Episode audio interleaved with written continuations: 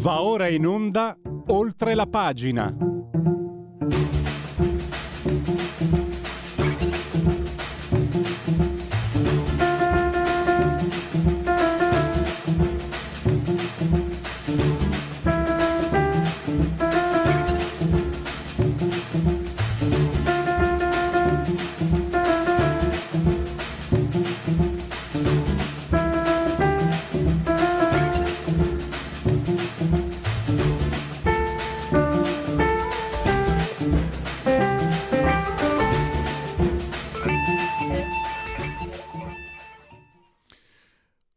Libertà, oltre la pagina. Oggi parleremo temi diversi tra loro. Eh, l'invasione degli ultracorpi non è fantascienza, poi ne parliamo col professor Kermel dopo le, le 11. Poi c'è parola di scrittore. Subito partiamo con veramente un addetto ai lavori, mm, mm, la persona giusta per parlare per, per un quadro economico, per orientarci tra quello che sta succedendo è un anno che si chiude economicamente caratterizzato dalla crescita costante degli Stati Uniti, dalla forte frenata cinese, vi ricordate la crisi immobiliare? Non se ne parla più, però se ne sentono ancora eh, gli effetti, stando quello che ho letto io. Eh, la flessione del ciclo manifatturiero, il rallentamento dei servizi e poi c'è anche l'inflazione che giace un po' eh, sotto traccia e per quanto riguarda l'Italia c'è anche la previsione della BCE al ribasso del PIL.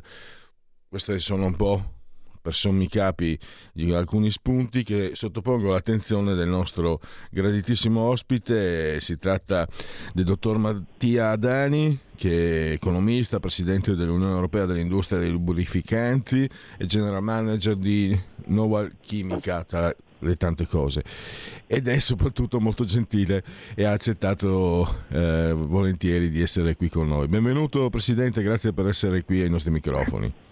Grazie a voi e un saluto a tutti gli ascoltatori.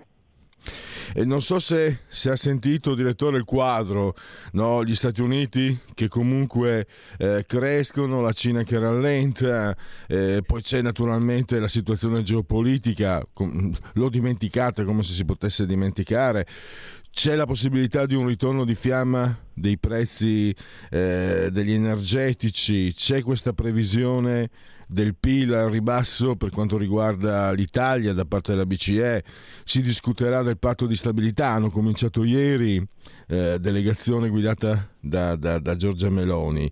Eh, Presidente, cosa grosso modo, eh, perché qui nessuno eh, può avere la sfera di cristallo, eh, lei cosa si aspetta da questa situazione, cosa può uscirne nei prossimi mesi?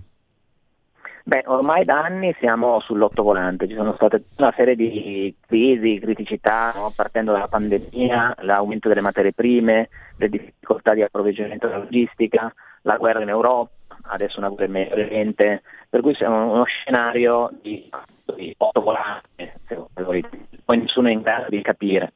Quello che posso dire è che eh, poi d'Italia, se guardiamo al nostro sistema economico, eh, se ha un vantaggio il nostro, il nostro, sistema di essere molto bravo ad aggiustarsi. No? Questo non vuol dire che avremo un periodo facile, ma eh, sicuramente sopravvivremo. Se gli italiani sono bravi, sono bravi proprio a fare questo. Eh, come aspettativa io penso che eh, comunque in Italia probabilmente abbiamo diciamo, toccato il fondo della crisi a mio avviso, quindi se non ci sono altri shock esterni noi dobbiamo prepararci quindi a questo momento un po' di bassa costante almeno un anno.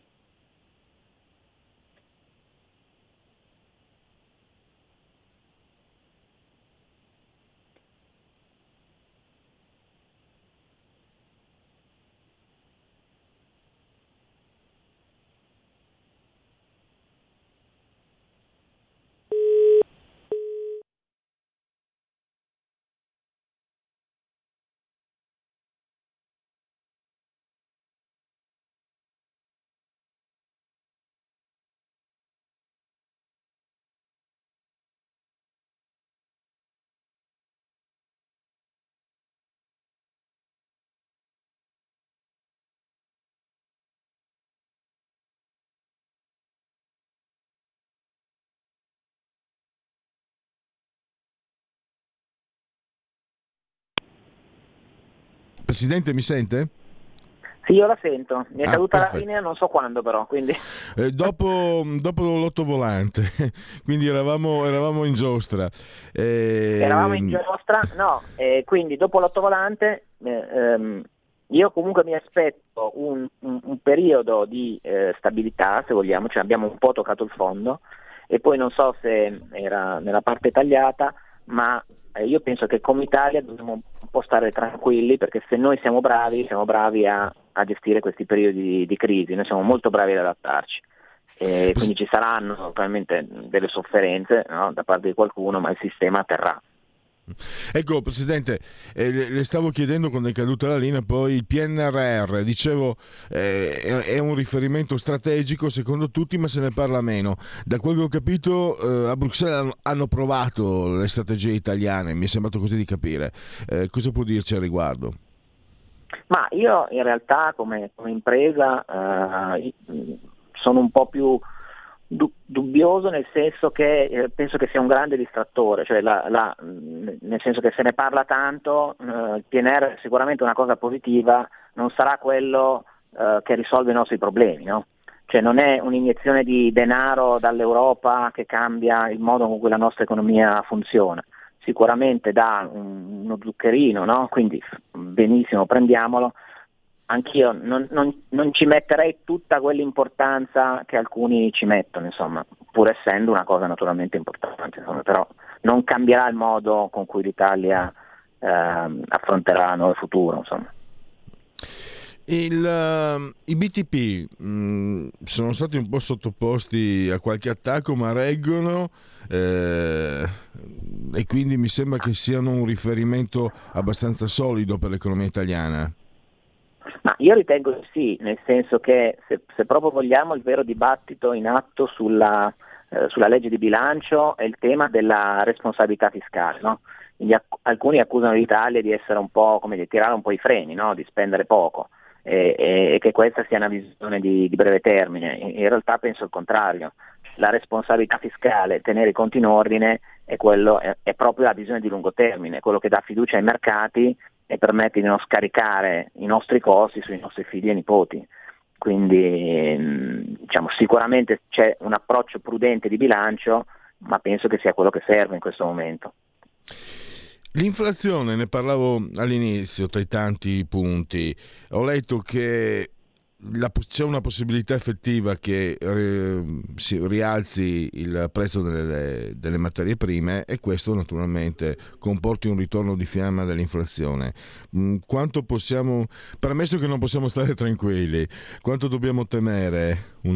Perché mi sembra che le previsioni siano che di vedere anche eh, sul carrello della spesa tra poco, quando i listini saranno adeguati, vedere fino a tirare una boccata d'ossigeno perché eh, chiunque, compreso il sottoscritto, ha visto quando si va a fare la semplice spesa, una volta si diceva pane e latte, adesso magari qualcosa di più, però mh, mm, è percepibile eh, il, il, rincaro che c'è stato eh, negli ultimi, proprio a, a, a, occhio nudo, fa impressione, devo dirlo, cioè io non sono addetto ai lavori, Presidente, ma le dico che vado a fare la spesa giusto una volta ogni tanto perché c'è la mia compagna che ci pensa pensa, ma il fatto di andare una volta ogni tanto mi fa percepire ancora di più il salto che c'è ed è quando le persone si lamentano su questo io per una volta dico penso che abbiano ragione, però hanno detto che dovremmo finalmente vedere un'inversione di tendenza. Cosa Beh? Quando, parlo, quando, si parla di inversione di tendenza è un'inversione di tendenza sull'aumento dei prezzi, i prezzi non scenderanno rimarranno, cioè cominceranno a crescere meno, ma eh, questo non è che dà tanto sollievo alle persone. No? Di fatto eh, tutte queste crisi, una in fila all'altra, ci hanno lasciato tutti più poveri, tutti, no? naturalmente purtroppo chi più e chi meno, ci sono sempre, come sempre più fortunati e meno fortunati, ma è indubbio che come sistema siamo più poveri e, e, quando si parla di rallentamento si parla rallentamento nella crescita dell'inflazione, non di un calo dei prezzi. Quindi dobbiamo un po' prepararci a questo nuovo equilibrio che rischia di durare eh, un po' di tempo.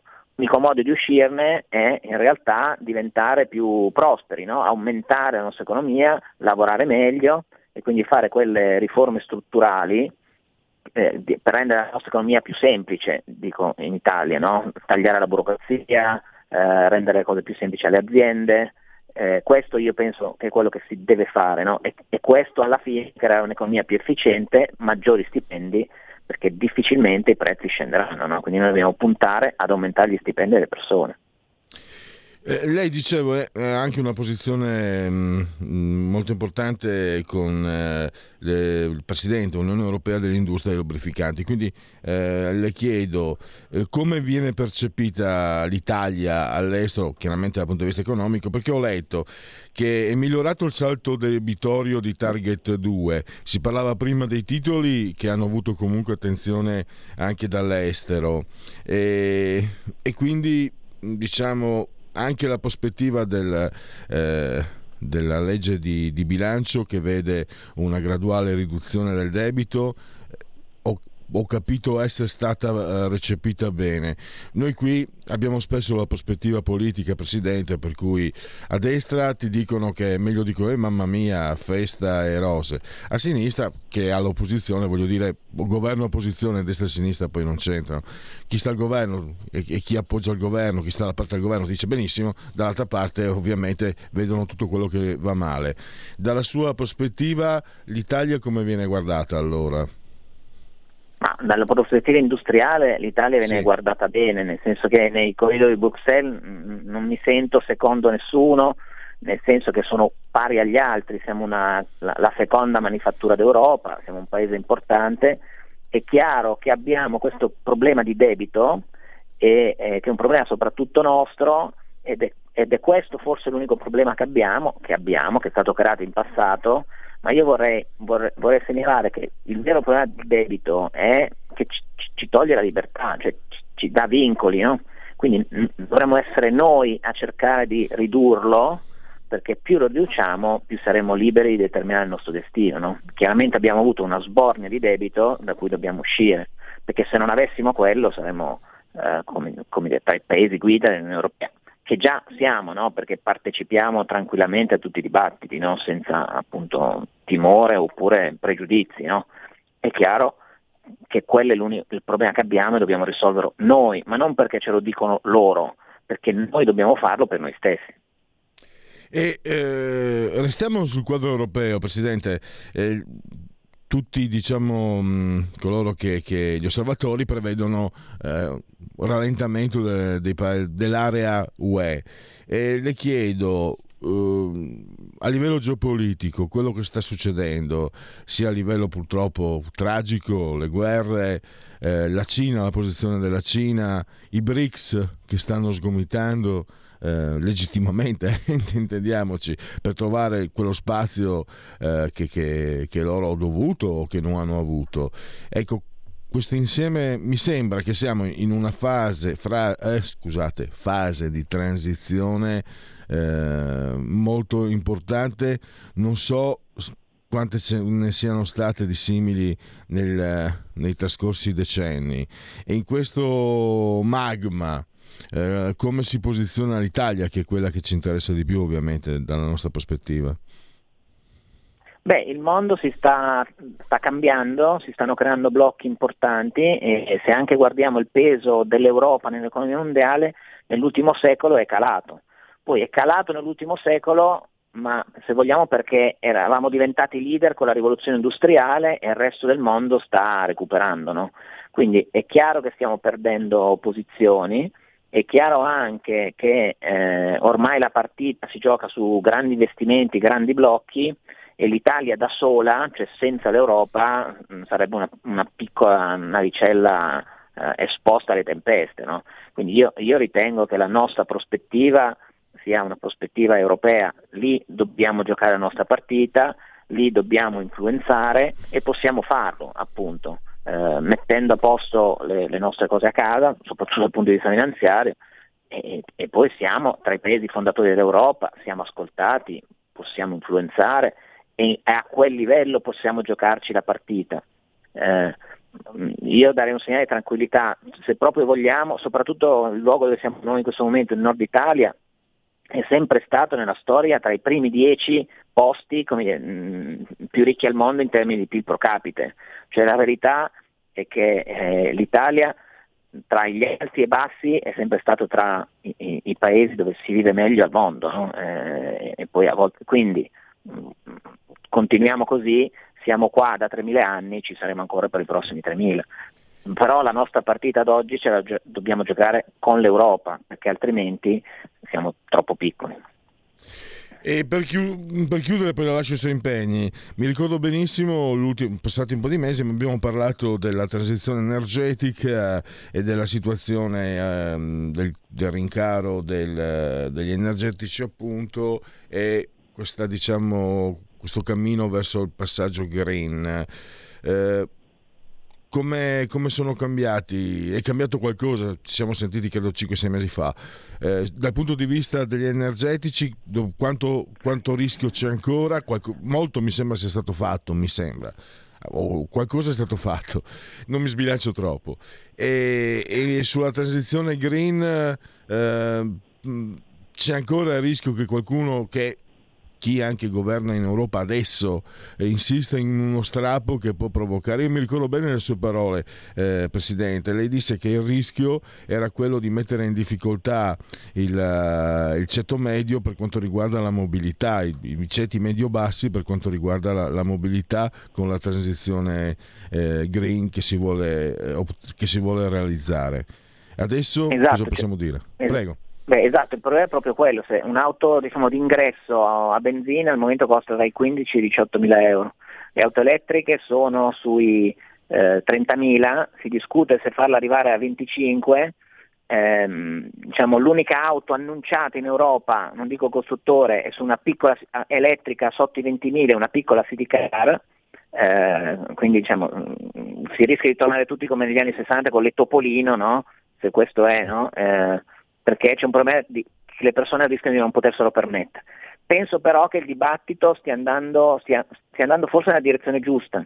Infatti nel, nel, nel, discorso della Presidente von der Leyen, l'ultimo sullo Stato dell'Unione Europea, si vede che diciamo, c'è molta, molto meno ambiente di, di, di quanto non ci fosse prima, c'è ancora perché è importante, perché la transizione eh, energetica la dobbiamo fare, però c'è molta più attenzione ai temi della competitività e ad esempio sull'auto elettrica eh, la stessa Presidente ha annunciato eh, un avvio di un'indagine contro aiuti di Stato per i costruttori cinesi, perché pare, questo è il sospetto, che, come, che il fatto che l'industria cinese riesca a produrre auto elettriche a basso costo dipende dal fatto, o potrebbe dipendere dal fatto che ricevono aiuti di Stato.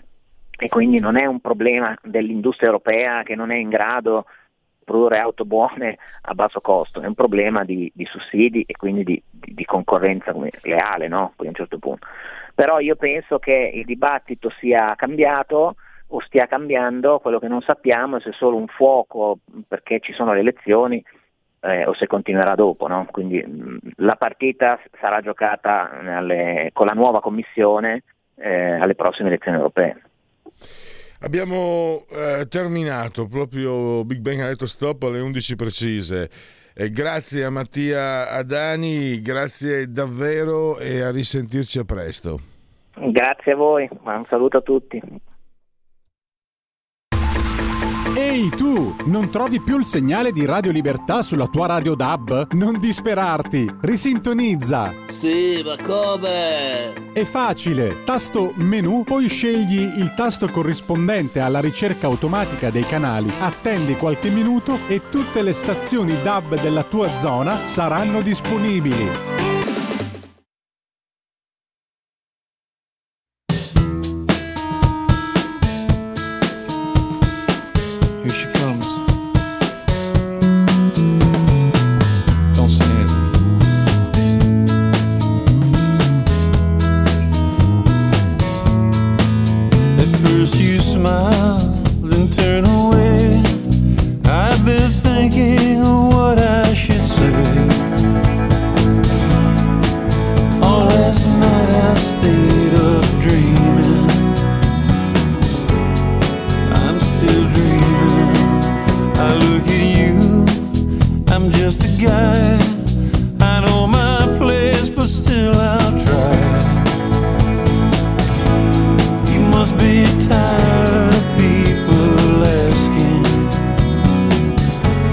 but I'm still asking.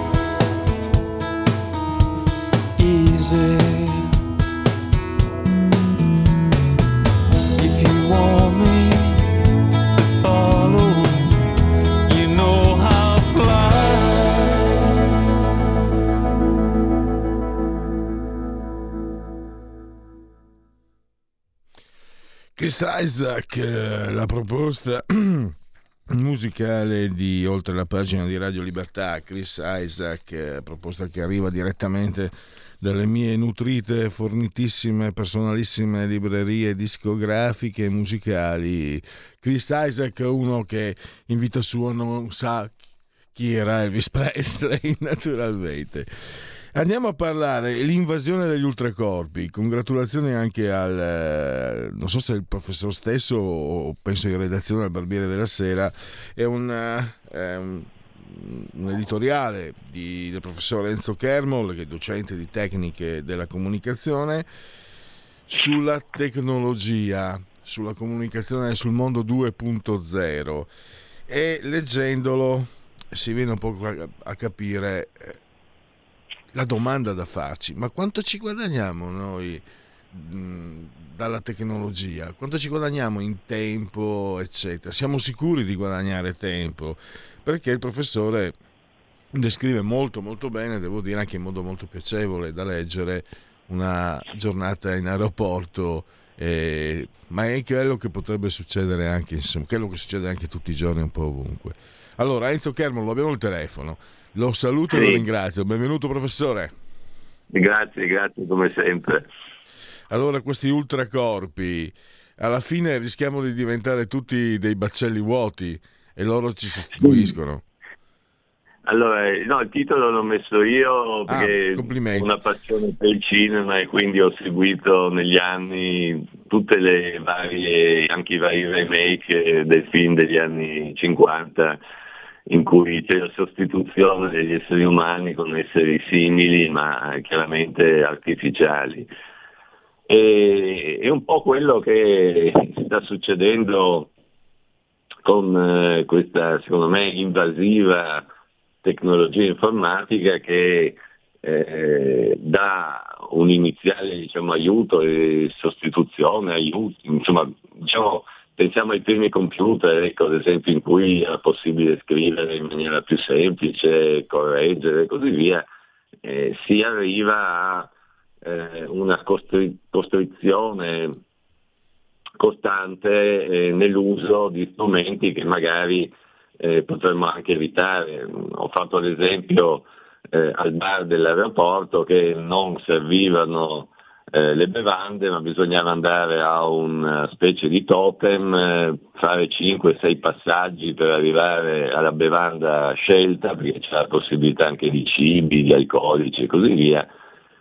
Eh, sceglierla usciva un foglietto di carta con cui si andava di nuovo al bar e si richiedeva la stessa cosa che alcuni minuti prima si era richiesta, eh, pagando chiaramente eh, al momento del, della consumazione. Per cui un passaggio del tutto inutile ma eh, che eh, in qualche modo obbligava all'uso eh, di questa tecnologia. Tra l'altro, essendo parecchi gli avventori, essendo poche le postazioni, c'era anche la fila per poter fare il foglietto e quindi col foglietto andare al bancone che invece era ben servito perché c'erano varie eh, signorine che eh, portavano i cibi o le bevande.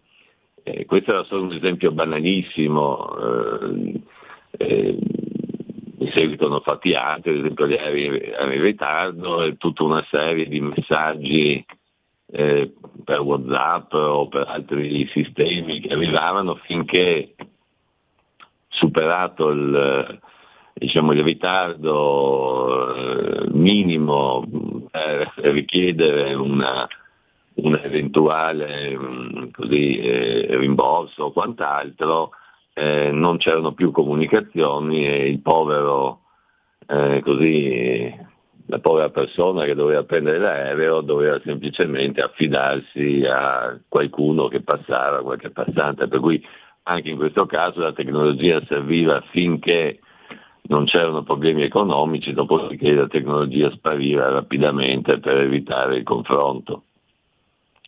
Ecco professore, eh, l'impressione è che questa tecnologia stia diventando autoreferenziale, ehm, destinata più che altro ad alimentare se stessa e rimane questo, mh, mm, questo quesito, anzi questo dubbio atroce, quanto tempo ci fa perdere? Io per esempio penso ai Whatsapp, ai social, ma, ma lasciamo stare i social che sono eh, la mala pianta ormai perché purtroppo sì. eh, entra di tutto, ma i WhatsApp che sono anche molto piacevoli, conversiamo per lavoro, sono utili, conversiamo, c'è la chat del lavoro e ci sono la chat degli amici. Ma in realtà poi questo, questa comunicazione per cui ci si scambia sempre la vignetta, la battuta, l'osservazione, eccetera, eh, quanto impedisce una selezione qualitativa del nostro tempo? Perché eh, sen- non dico che ci sentiamo in obbligo, siamo comunque condizionati a... Uh, siamo come i cani di Pavlov, poi lei ha fatto l'esempio anche delle cave da laboratorio e degli scienziati, anche quello molto simpatico. Cioè, intendo dire... Mh, quanto, quanto, siamo ormai condizionati in una dimensione in cui perdiamo spazio per, per, noi, per noi stessi, per le riflessioni, per le osservazioni che siano nostre, che non siano condizionate dall'esterno. Cosa ne dici? Certo, ma eh, anche a parte esempio su WhatsApp, se uno appartiene a qualche gruppo, eccetera, riceve anche centinaia di WhatsApp, eh, chiaramente uno non può né guardargli né rispondere perché eh, dovrebbe passare tutto il tempo, come in effetti si vedono delle persone che tutto il giorno non fanno che scrivere, rispondere, intervenire e così via. Eh, in realtà non è un vero intervento perché ci si rivolge al nulla, cioè la scrittura viene inviata e non sappiamo chi anche può rispondere, potrebbe essere eh, un'intelligenza artificiale, potrebbe essere eh, una serie di frasi standard che ci arrivano di risposta, per cui anche lì il contatto umano di questi strumenti, anche dei social, spesso potrebbe essere del tutto eh, falso eh, e quindi allontana ulteriormente la persona dal contatto. Eh, professore, mi altri... perdoni, eh, sì proprio ne approfitto, no? lei insegna tecniche della comunicazione, cioè ci disabituiamo eh, alla comunicazione non verbale, cosa che a me personalmente nemmeno dispiacerebbe più di tanto. Sta di fatto che però eh, rischiamo di restare disarmati, eh, rischiamo magari perché poi comunque la comunicazione verbale in qualche modo avviene, deve avvenire poi alla fine e rischiamo o di commettere degli errori, commettiamo di essere impreparati, commettiamo di non riconoscere delle trappole. Cosa ne pensa? Sì, beh, basta pensare al fatto che e questi nostri, diciamo, da telefono cellulare, smartphone e così via, eh, sono sempre minori eh, le telefonate in cui almeno c'è eh, una voce umana e anche, come si chiama, un paralinguistico perché si può comprendere se uno non so, è raffreddore, se, se è stanco, se è arrabbiato e così via è sempre maggiore invece l'utilizzo appunto di strumenti di scrittura eh, di cui non possiamo in realtà eh, sapere esattamente l'origine. E, e, questo è un ulteriore passo, ripeto, verso eh, totale, il totale allontanamento delle persone le une dalle altre. Cioè, si crea sempre più un mondo artificiale in cui noi ci rivolgiamo e riceviamo delle risposte, ma eh, solo teoricamente conosciamo il nostro interlocutore o altre volte proprio non li conosciamo proprio, siamo in un gruppo, qualcuno risponde, non si sa chi è. Ecco, e quindi eh, trovo che questi ulteriori passaggi eh, senza contare poi anche spesso l'inefficienza di tutta questa, questa struttura, un po' come era nella, nelle vignette che ho trovato in cui eh, gli sperimentatori guardano le scimmie che al suono prendono una banana, dopodiché vanno alla macchina del caffè, mettono il denaro, non esce niente, si arrabbiano e le scimmie ridono. Professore, c'è la domanda delle domande, no? il potere di, di condizionamento. perché io ci provo, ma per fortuna insomma c'è lei eh, che, che è eh, autorevole e ha la conoscenza. Io, come si dice, c'è un modo di dire che odio, ma lo dico con parole mie. La tecnologia ci spinge molto, mi sembra, e mi corregga, non vorrei dire stupidaggine, a una reazione pavloviana da acceso-spento, no? proprio in relazione anche alle, alla, alla storiellina, alla barzelletta, che, alla vignetta cui faceva riferimento. Questo Uh, però ci, ci, condiziona in modo pesante perché in realtà noi sappiamo che nella comunicazione eh, ripeto, mi corregga se sbaglio, nella comunica- anche nella comunicazione non verbale, noi possi- possiamo, non sarebbero dire, ma no, perché no, possiamo sottrarci, possiamo sviare, possiamo andare oltre, possiamo scegliere ehm, altre opzioni. Invece questa tecnologia ci porta ad avere, lo diceva lei, no? si vedono tutte queste persone, sempre di più, sempre più persone, poi penso ai giovani, penso a TikTok che è ormai eh, scientificamente, mi sembra, no?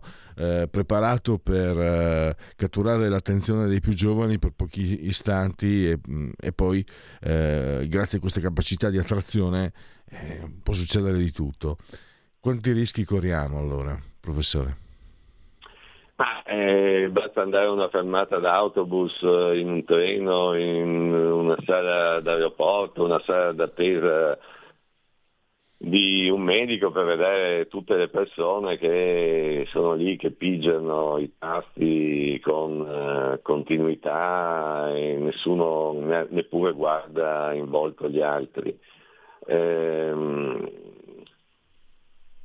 diciamo che in realtà sì, è possibile eh, la comunicazione non verbale faccia a faccia, in teoria è possibile anche modificarla o così via, però sicuramente è anche positiva perché ci dà un po' l'immagine dell'altro non, non filtrata, cioè eh, inutile scrivere a qualcuno che se invece lo incontrassimo di persona ci guarderebbe con disprezzo, eh, mentre invece magari scrivendo e diamo spazio a questa persona che eh, si autogratifica diciamo, prendendo in giro, parlando male, eh, dando false informazioni e così via. E tutto sommato, se guardiamo anche purtroppo a fatti di cronaca, eh, questo tipo di comunicazione fa sì che poi nel, nel reale eh, le persone si comprendono sempre di meno e vanno sempre di più in conflitti insanabili. E poi um, un altro punto, credo che, che, che, meriti attenzione, è il rischio dell'impoverimento del linguaggio. Non parlo solo del linguaggio verbale, ma anche quello. Eh, a me piacciono le belle lettere, no? per carità, sono, sono, un fautore, ma al di là di questo, il linguaggio, io tante volte uso il turpiloquio, ma perché sbagliato? In realtà sbaglio, ma è sbagliato il turpiloquio perché è una, scor- è una scorciatoia, lasciamo perdere la morale, è una scorciatoia, la parolaccia è una scorciatoia. Quando se ti sforzi, se peschi nella tua, nella tua memoria, nella tua conoscenza, in quello che hai letto, anche dico anche quello che non hai letto, trovi la parola giusta e credo, professore lo, lo, chiedo proprio a lei, che questo comporti dei processi mentali che male non ci fanno, che allenano il nostro cervello a reagire, a riconoscere, a difenderci anche. E, ecco, l'impoverimento del linguaggio con questi sistemi di nuovi, nuovi, nuovi questa invasione degli ultracorpi proprio, è un linguaggio ormai basico, eh, al di là poi le polemiche potremmo fare, ne abbiamo parlato anche con lei professore dei problemi della scuola italiana, eh, certo. li conosciamo, ma qui volevo mettere a proprio fuoco questo, uh, questo tema.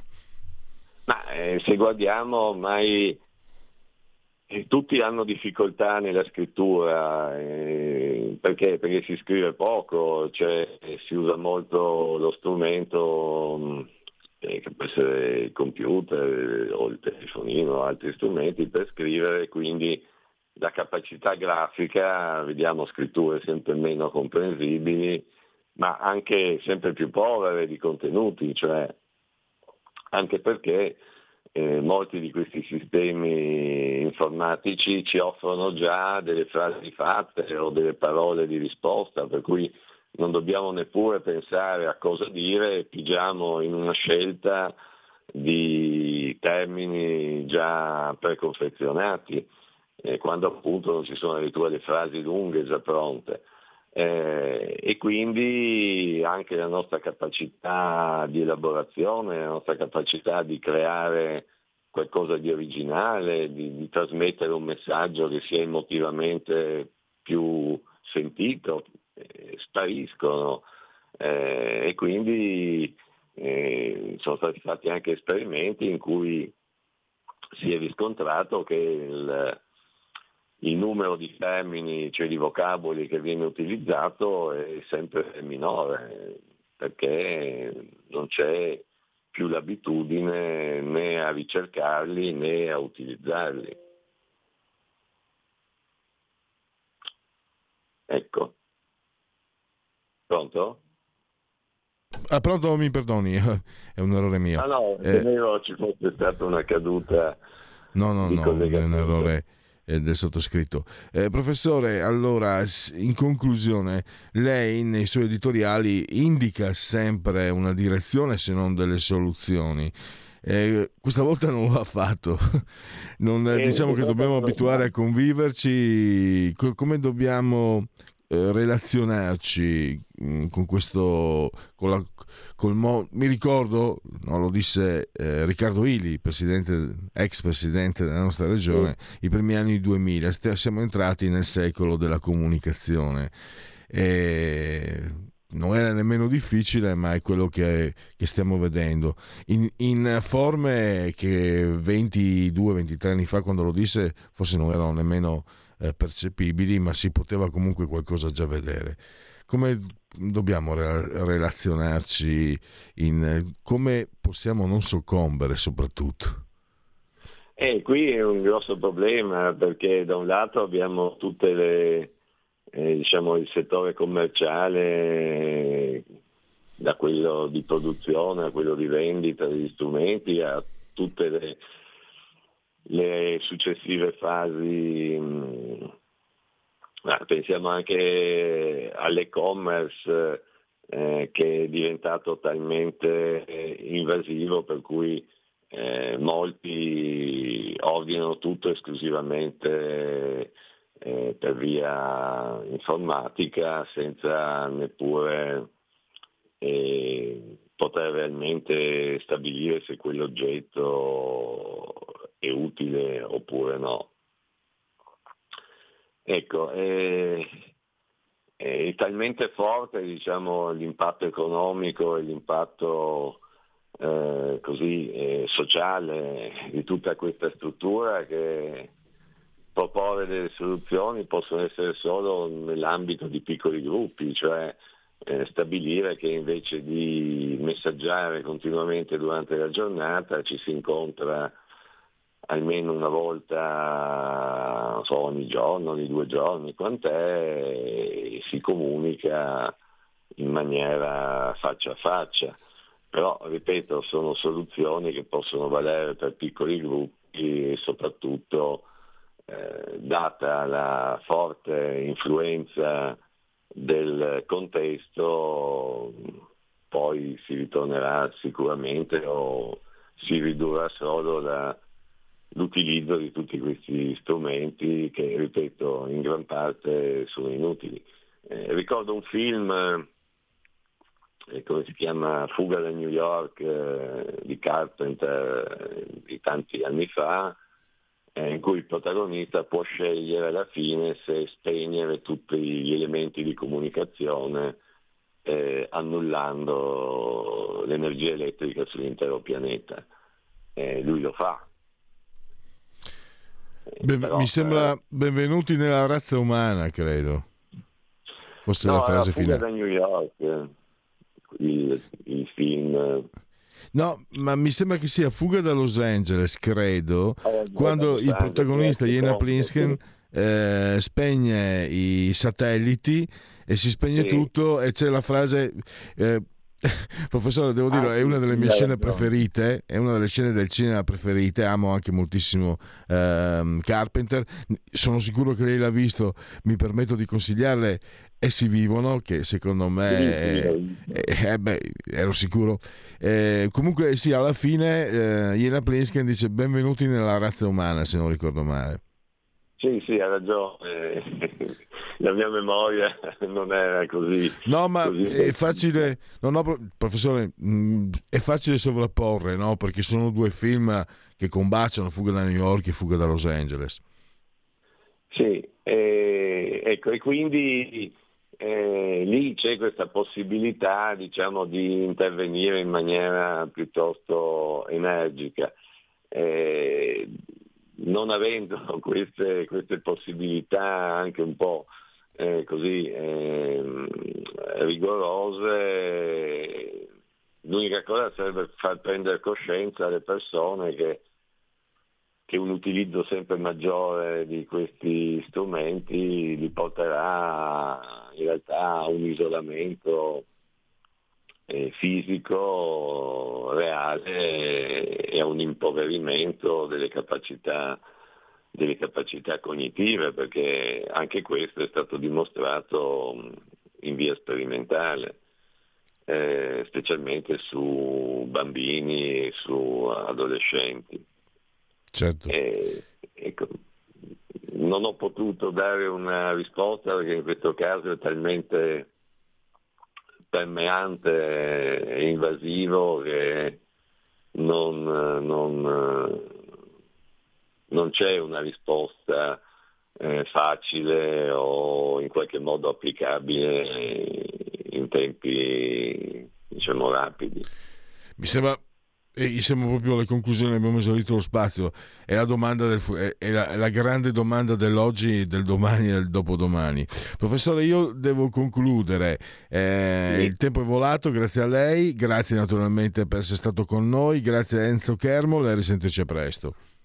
Va bene, grazie. Segui la Lega è una trasmissione realizzata in convenzione con La Lega per Salvini Premier.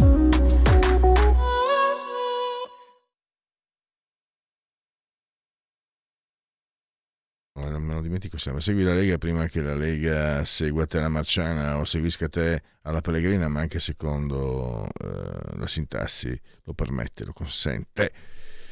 Mettiamo pure in condivisione questo splendido sito che è legaonline.it, scritto legaonline.it. Cosa si può fare? Di tutto, di tutto. Iscrivervi, una delle cose che noi amiamo segnalare di più. È molto semplice, molto facile, si versano 10 euro. Lo, lo, lo, lo si può fare anche tramite PayPal PayPal Poll, senza nemmeno sia la necessità che siate iscritti a PayPal PayPal Poll. Poi ancora il codice fiscale, gli altri dati richiesti, quindi vi verrà recapitolata la magione per via postale, ma se di mezzo ci sono poste italiane, raccomandiamo ampi, profondi, calorosissimi gesti apotropaici per le femminucce, per i maschietti e per tutto il resto. La tessera Lega Salvini Premier. L'auto di l'atto di autodeterminazione civica, il 2 per 1000, soldi nostri, ma lo Stato se li tiene, bunta su, almeno possiamo dirgli come spenderli, però dobbiamo, dobbiamo scriverlo nella dichiarazione dei redditi, il 2 per 1000, nel nostro caso noi indichiamo la Lega, suggeriamo la Lega D43, D di Domodossola, 4, eh, le stagioni della pizza, la pizza 4 stagioni, dai, oggi sono culinario, e 3 come sempre il eh, numero perfetto. Vediamo se ci sono aggiornamenti. Allora, mm, questa sera 18.15 Simonetta Mattone a uh, Isoradio alle 18.15 domani all'alba nel cuore della notte oserei dire altro che ora ante Lucena alle 7.05 il eh, parlamentare Davide Bergamini a sette giorni a Rai in televisione. E con questo abbiamo chiuso. Chiudiamo Segui la Lega. Non chiudere ancora perché devo togli la, la, la condivisione e devo cercare una cosa che dimostra che quello diceva il professore forse la trovo. Sì. Segui la Lega è una trasmissione realizzata in convenzione con La Lega per Salvini Premier. Eh, la cerco con calma perché sono nella mia chiavetta. Avevo salvato, avevo ritagliato da YouTube proprio lo spezzone. Benvenuti nella razza umana prima che sia finita questa trasmissione eh, ve la vorrei far risentire. È uno dei miei momenti preferiti de, di tutto il cinema che ho visto e anche di quello che non ho ancora visto e, di, e anche di quello che vedrò. E andiamo al time out, riprenderemo, adesso c'è Giorgio Gaber e poi riprenderemo con parola di scrittore. Stai ascoltando Radio Libertà. La tua voce libera, senza filtri né censura. La tua radio.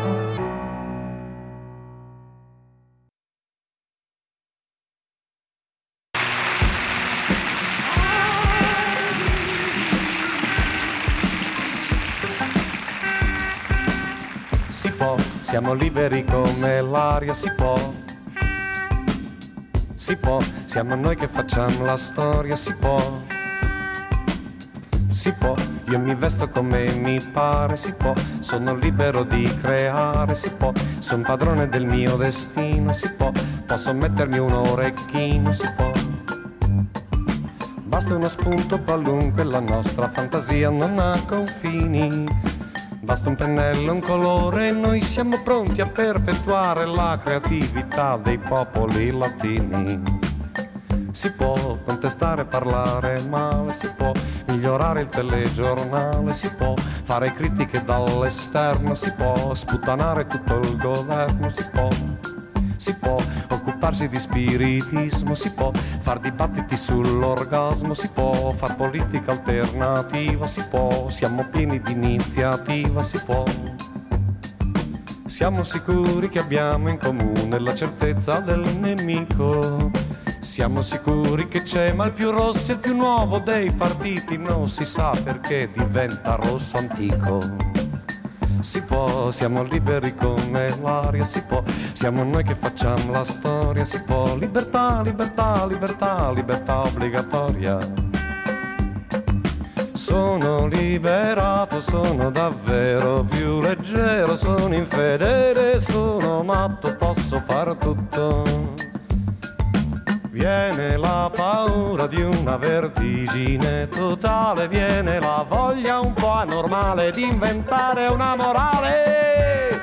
Utopia, utopia, utopia, pia, pia. Si può fare i giovani a 60 anni, si può regalare i blue jeans ai nonni, si può star seduti come un indiano, si può divertirsi con il digiuno, si può e dopo tante battaglie volendo puoi anche farti uno spinello. Il libanese è il migliore, tra poco dovrebbe cominciare la pubblicità in un nuovo carosello. Si può inventarsi protagonista, si può rinforzarsi dall'analista, si può occuparsi dell'individuo, si può farsi ognuno la propria radio, si può si può, con la nostra cultura dietro si può rinnovare tutto il teatro, si può dare al mondo un messaggio giusto, si può, a livello di Gesù Cristo si può. Basta una bella canzone, la tua rivoluzione va da sola.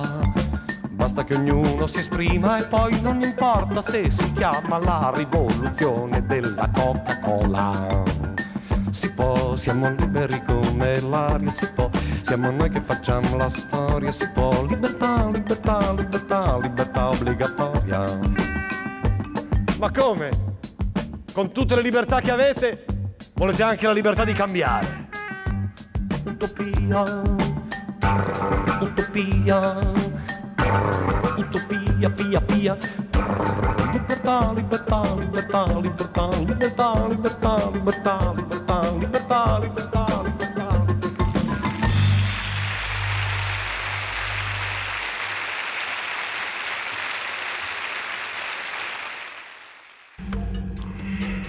È nel raggio di 800 metri. Radunate tutti gli uomini. Aspetta. Signore, il nemico è a due minuti dalla nostra costa. Che cosa decide, Pliskin? Noi o loro? Se spengo il terzo mondo, loro perdono e voi vincete. Se spengo l'America, voi perdete e loro vincono. Più le cose cambiano, più restano le stesse. E cosa ha deciso di fare? Sparire.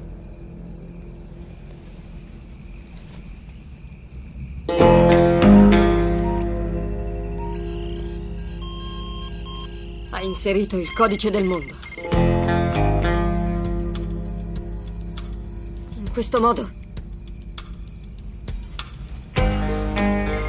Il segnale spegnerà l'intero pianeta. Ve l'avevo detta di sperare che non tornassi. Se spingerai quel bottone, tutte le conquiste americane degli ultimi 500 anni saranno cancellate. La tecnologia, il nostro livello di vita, la nostra storia. Dovremo ricominciare da capo. Per l'amor di Dio, non farlo, Iena! Mi chiamo Briskin.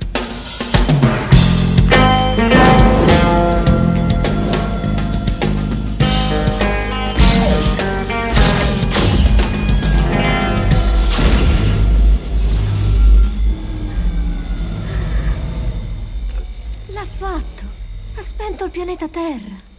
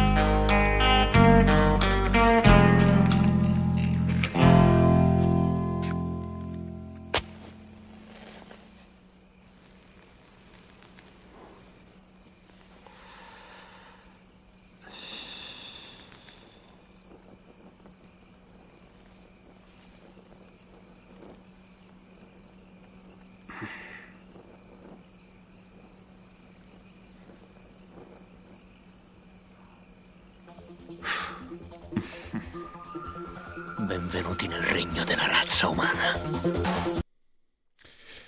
L'abbinamento un po' strano tra Giorgio Gaber e Iena Plinsken, eh, John Carpenter, benvenuto nel regno della razza umana.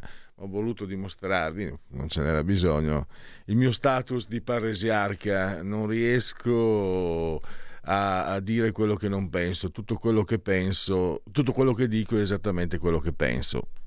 Con il tempo, altrimenti non arrivi alla mia veneranda età, impari anche il significato del termine omertà, ogni tanto è meglio tacere, però quello che dico lo penso e quindi quando io prima dicevo col professor Kermol che questo erano i miei film, eh, soprattutto la scena finale, una delle mie preferite, tant'è appunto che me lo portavo appresso, mi porto appresso la clip. Sto perdendo tempo perché siamo al venerdì, appunto, Giorgio Gaber che chiude eh, oltre la pagina e apre la parola di scrittore, la rubrica che si avvale come sempre dell'imprescindibile e preziosa collaborazione di Patrizia Gallini. Allora, la nostra ospite, secondo la stampa, è la signora italiana del thriller. Per il Corriere della Sera, la nipotina di Agatha Christie ed è considerata tra le massime esperte italiane di true crime. Poi magari eh, andremo a capire meglio di cosa si tratta. Eh, parlavamo ieri, questo è già il suo dodicesimo libro, la sua dodicesima esperienza, quindi eh, davvero una scrittrice di eh, successo. Abbiamo Elisabetta Cametti in collegamento, le do il benvenuto e la ringrazio naturalmente per essere ai nostri microfoni. Grazie, grazie a te e buongiorno a tutti, ciao a tutti, felice di essere tua ospite oggi. Il piacere mio perché eh, molte, ci sono molte cose da dire, eh, tra l'altro partiamo subito perché è un tema al, al quale tieni molto, eh, due parole, anche, anche, tre o quattro naturalmente sulla trama. Prima della trama permettimi, per, ehm, Elisabetta, perché ho letto le, quelle che sono i riferimenti, le recensioni di testate di primissimo piano come il Corriere e la Stampa. A me piace anche sentire il parere dei lettori e Mm, si trova online. E senti un po' che cosa dicono di te i tuoi lettori, lettura che ti, soprattutto di questo ultimo romanzo, naturalmente, Una brava madre, PM Editori, eh, 18,90 euro, 512, pa- 512 pagine, lo trovate naturalmente nelle librerie online.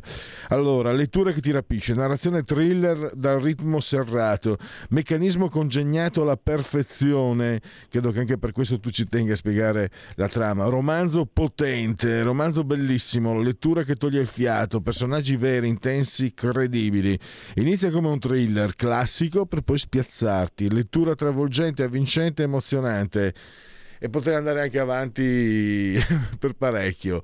Allora, eh, prima di mh, mm, assolutamente spazio alla trama, ma queste, queste, questi apprezzamenti testimoniano insomma, che i 12 libri che hai scritto eh, non li hai scritti per caso, hanno la capacità di, di rapire, di attirare molto il, il tuo, i, le tue lettrici e i tuoi lettori.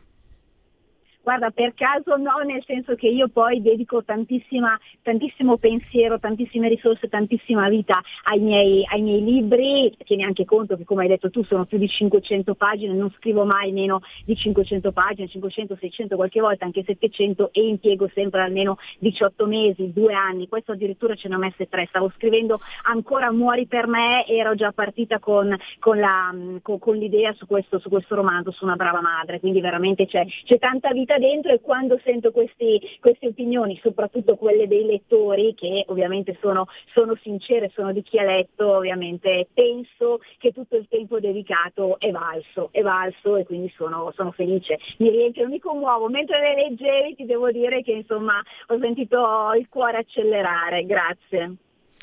Beh, immagino. Eh, eh, a me, su di me nessuno dice queste cose, dannazione. Eh, invece Elisabetta, la trama, la trama perché sì. da quel che ho capito, eh, mettendo insieme tutti gli elementi, ieri mi avevi colto impreparato, di solito il giovedì sono già preparato sull'ospite del venerdì, ma tra una cosa e l'altra, cioè la, si capisce che eh, la trama è, è, la spina dorsale del tuo, mh, mm, del tuo stile ed è quello anche che proprio eh, catalizza l'attenzione, attira, calamita l'attenzione del, del lettore, quindi eh, è particolarmente importante e anche per questo ci tieni assolutamente a darne dei riferimenti a chi ci ascolta, eh, ai tuoi, alle tue lettrici e ai tuoi lettori. Prego. Fabrizio Ravizza e Aria si sono incontrati una sola volta. Fabrizio Ravizza appartiene a una nota famiglia milanese ed è un editore di successo. Aria invece fugge dal proprio passato, vuole dimenticare il proprio passato e ha trovato la, la sua libertà nel disegnare ed è diventata una tatuatrice, una giovane tatuatrice molto conosciuta sui social. Come vi dicevo si sono incontrati solo una volta e dopo quell'incontro Fabrizio Ravizza scompare nel nulla, di lui non ci sono più tracce. Invece Aria viene trovata sulla sulla scena di un crimine, sporca di sangue, con l'arma del delitto in mano e confessa l'omicidio. Della scomparsa di Fabrizio Ravizza, quindi del giovane editore, si occupa Giorgia Morandi, che è la conduttrice di un programma televisivo di inchiesta mentre Aria viene arrestata dal capo della squadra mobile, Annalisa Spada, che scopre che ci sono altri due delitti collegabili alla tua tatuatrice, tanto è vero che la stampa poi la definisce subito la serial killer dell'inchiostro. All'apparenza sono due casi completamente differenti che viaggiano su binari paralleli, ma la conduttrice televisiva da un lato e la poliziotta dall'altro scopriranno invece che un legame esiste, che sia Fabrizio Ravizza che Aria sono vittime, vittime di una scia di bugie, di tradimenti, di verità inconfessate, ma soprattutto vittime di un segreto taciuto per 35 anni, il segreto di una brava madre. Eh, abbiamo, abbiamo, capito. Abbiamo capito anche perché ho capito anche perché ho letto dei paragoni molto impegnativi con Dan Brown, eh, Elisabetta. perché probabilmente a entrambi piace creare delle, delle, trame ricche, dei personaggi assolutamente credibili. Tieni conto che eh, mi hanno definita esperta di true crime perché io parlo di cronaca nera, parlo di cronaca nera in modo, cioè praticamente tutti i giorni, studio i casi, passo le notti a leggere le autopsie, le, a, a analizzare le scene del crimine, a provare a ipotizzare delle piste eh, su ciò che può essere successo in casi di scomparsa, in casi di omicidio, in, in vari casi di cronaca. E, e, quindi tutta l'esperienza eh, che, che ho, che, che, che, ogni giorno ovviamente eh, accresce, cerco di ribaltarla, di inserirla nei miei romanzi. I miei romanzi sono fiction, sono thriller, però tieni conto che tutto quello che leggerai, che leggerete è tutto vero, non sono ispirati alla realtà, si basano sulla realtà. Io spesso dico che anche se sono adrenalinici, se ci sono tanti personaggi, sembrano avvincenti, sembrano fiction, ma alla fine non c'è nulla più sorprendente della realtà. E uno scrittore può essere molto bravo, può avere molta creatività, soprattutto uno scrittore di thriller, ma non supererà mai la fantasia di una mente criminale.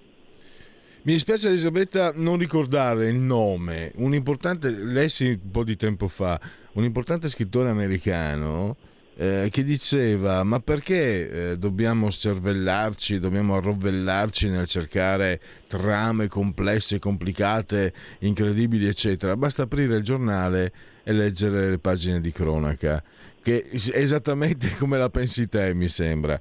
E, e, e quindi una conferma di, di, quanto tu dica sia assolutamente fondato. Una curiosità, eh, hai mai immaginato una trasposizione cinematografica o televisiva, insomma un serial, quello che, che, si, mm, che, che potrebbe uscire dalle pagine del tuo libro e diventare immagine? Assolutamente sì, ma anche perché ti devo dire che io quando scrivo non penso, ma vedo. Cioè io devo vedermi le scene, devo immaginarmele visivamente e allora riesco a descriverle, riesco a raccontarle. E la trasposizione cinematografica ovviamente è un sogno, è un grande sogno. So che è una strada in salita, soprattutto in Italia, è una strada difficile, una strada in salita, però quello che io dico sempre è che io sono montanara nell'animo e quindi a me le salite non preoccupano e quindi insomma eh, spero che prima o poi riuscirò, riuscirò ad arrivare a quella vetta. E voglio tornare mm, al, al rapporto, che rapporto hai con i tuoi numerosi e, e, e soprattutto molto fedeli lettori, no? perché eh, tante persone ti seguono da ormai tanto tempo. Come mm, diciamo, gestisci questo, questo rapporto? Io ho un rapporto molto stretto con tutti i miei lettori, con tutti anche i miei follower, io sono attiva su Instagram, su Facebook, su tutti i social e sono io a gestire le mie pagine, sono io a rispondere, perché per me il contatto con il lettore è fondamentale, ma veramente fondamentale, nel senso che io chiedo a tutti quelli che leggono e uso anche questa tua trasmissione e ti ringrazio dell'opportunità che mi dai per chiedere a chi ci ascolta, se domani dovesse leggere questo romanzo, Una brava madre, ma anche i precedenti, di scrivermi, di cercarmi sui social e di scrivermi, perché per me il parere del lettore è fondamentale, ma veramente una cosa di cui mi nutro, è una cosa che, insomma, che mi piace, ma proprio anche caratterialmente, avere questo scambio, questo scambio di idee, questo scambio di opinioni, cioè è una cosa che mi piace. E tra l'altro mh, leggo anche, potremmo chiamarlo, cioè, c'è una parte femminile, il gineceo delle protagoniste, Giorgia Aria, l'hai nominata Annalisa Penelope Sveva. C'è, è una scelta uh, voluta, precisa anche quella di portare il mondo femminile che sempre di più, sempre di più ormai eh, emerge nei libri. Devo dire anche, adesso non voglio uh, come dire andare andare lontano, ma sto notando, eh, al di là allora, sai, le quote rosa, le retoriche politiche, eccetera, io sto notando che veramente, questo è molto buono, è molto bello, nei film, nelle serie televisive, nei romanzi, eh, anche nei fumetti, al di là delle forzature, di certe forzature che poi stonano da sé, la donna eh, diventa protagonista senza mascolinizzarsi, porta se stessa ed è, una, ed è, sempre di più, anche nei film di azione, anche nei, nei, nei film anche molto, molto duri, la donna porta una presenza che è discontinua quella del maschio protagonista eh, in, in, analoghe eh, piattaforme che vengono offerte a noi telespettatori o lettori. E eh, la trovo personalmente la trovo molto convincente. C'è anche una novità una, la parola freschezza forse non è quella giusta, però eh, si apre, si spalanca nella, nel mondo della letteratura, della, l'ho detto prima, cinema, serie televisive, eccetera, si apre un mondo che forse prima era rimasto chiuso anche per colpa del, sicuramente per colpa della situazione maschile, cioè per colpa anche del, di quello che le donne hanno dovuto subire eh, per secoli e secoli. Adesso personalmente, te lo dico come, come, lettore e spettatore, lo trovo molto convincente, non è forzato, è molto naturale, rispecchia tutto sommato il ruolo che eh, le donne si stanno ritagliando, non senza fatica, non senza ostacoli, e per carità, poi in questi giorni lo vediamo tutti, però le donne stanno Uh, conquistando gli spazi che, le, che, sono loro propri ovviamente. Il fatto che tu stessa sia una grande scrittrice di successo insomma eh, non, sei, non, sei, la prima per fortuna il paragone con Agatha Christie però siete sempre di più più numerose, più brave, più seguite più di successo. Questo significa anche che, ave, che non credo che le vostre nonne fossero meno brave non avevano, non avevano gli spazi perché erano preclusi da noi maschi.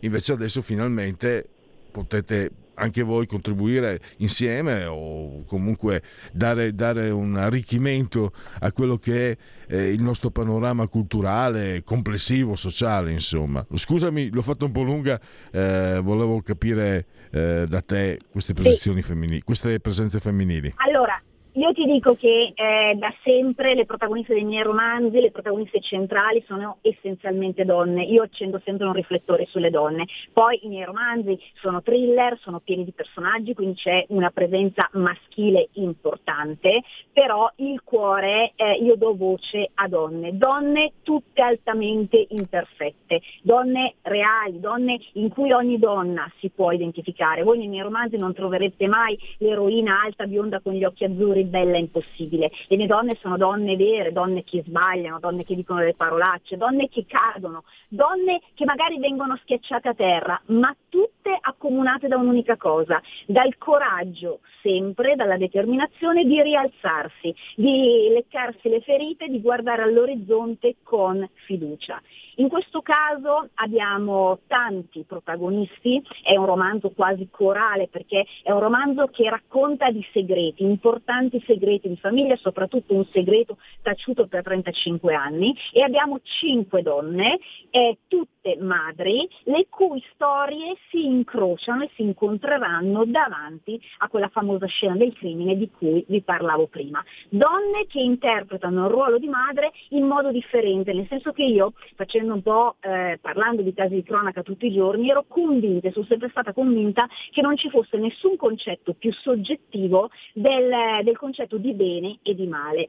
Devo dirti che mi sbagliavo perché nulla è più soggettivo del concetto di madre. Ci sono tante idee e tante interpretazioni del ruolo di madre, quante sono le madri.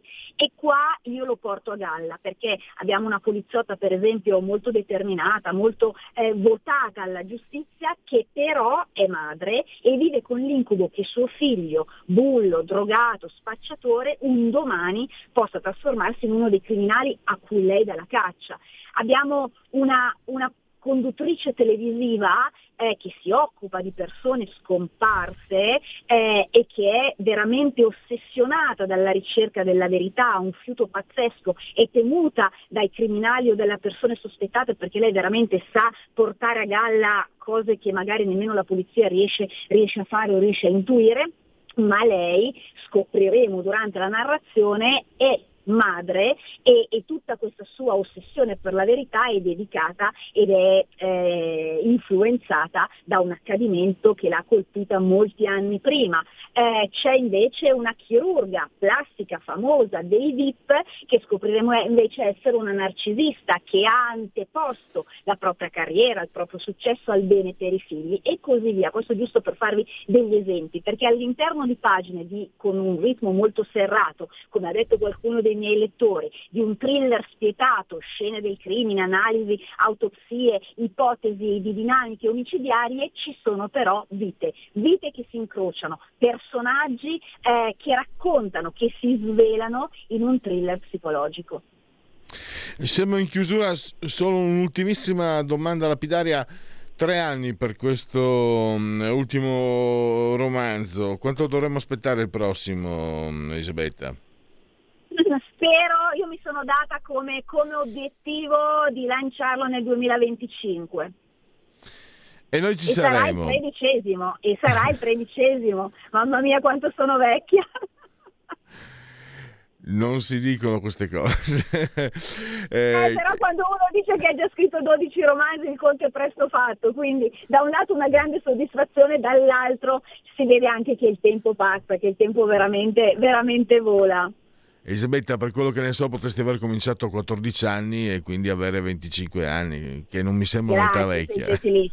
Grazie. grazie, no, grazie. grazie a te, grazie a te davvero. Lo ricordo ancora una brava madre, PM Editori, 512 pagine, 18 euro e spicci, trovate online, trovate nelle librerie.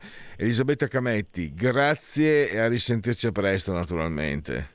Grazie a te per questa bellissima intervista, grazie a tutti quelli che ci hanno ascoltato. Mi raccomando, se lo leggete scrivetemi che ci tengo tanto. Grazie e un bacione a tutti.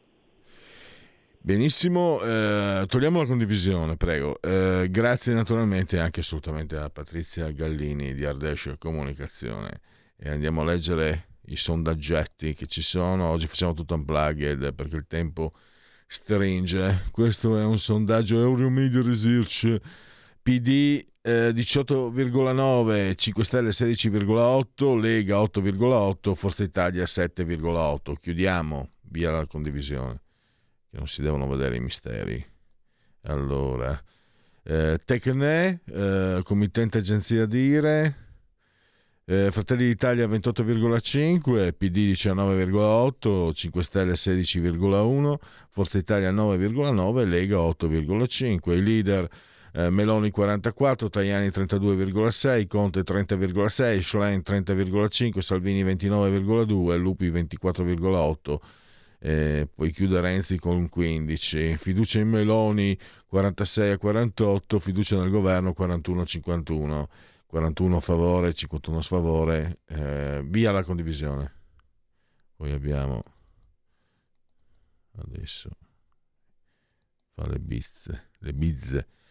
Eh, committente giornale radio, Project Index Research, Fratelli d'Italia 29,8, 19,8 eh, il PD, 16,3 5 Stelle, Lega 9,5, Fratelli d'Italia 6,1.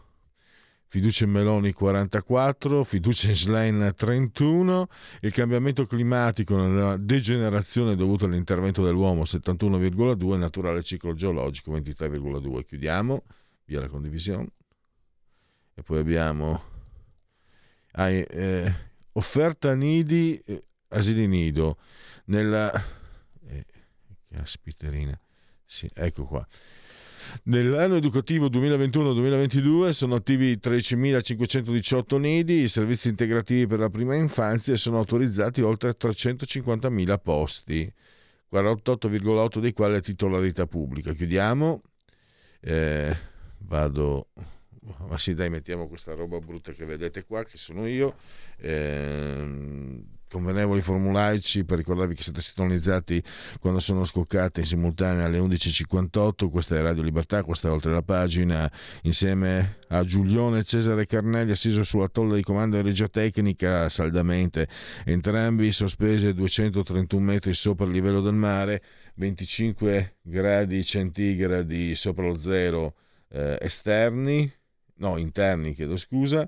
Poi abbiamo eh, i saluti, l'abbraccio forte forte forte alla signora Carmela Clotilda e Adriana Angela, assolutamente, nel new entry signora Adriana Angela, loro ci seguono ma ci seguiscono anche come ammesso dalla sintassi il canale 252 del digitale televisivo terrestre, questa è una radiovisione, infatti Radio Libertana eh, è una radiovisione a chi vi si abbona, campo oltre cent'anni, meditate gente, meditate.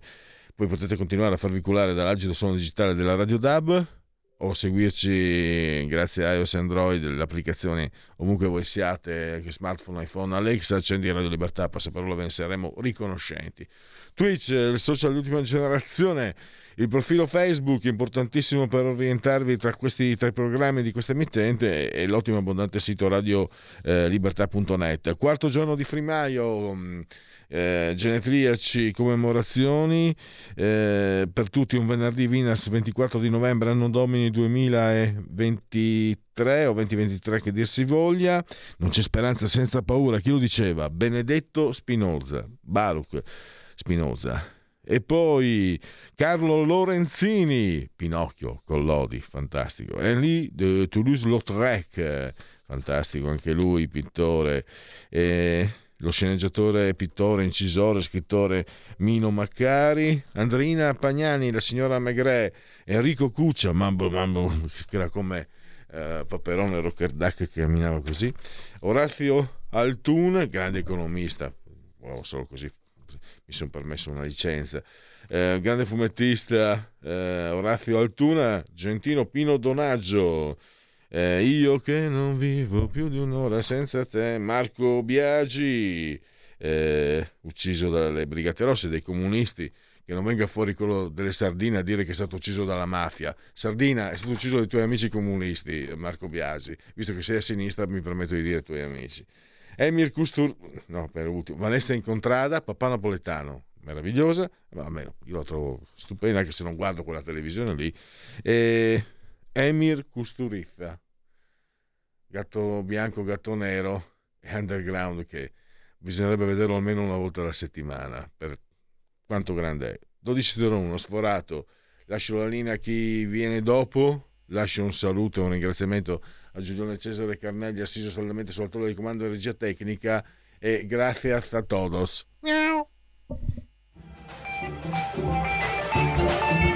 Avete ascoltato oltre la pagina.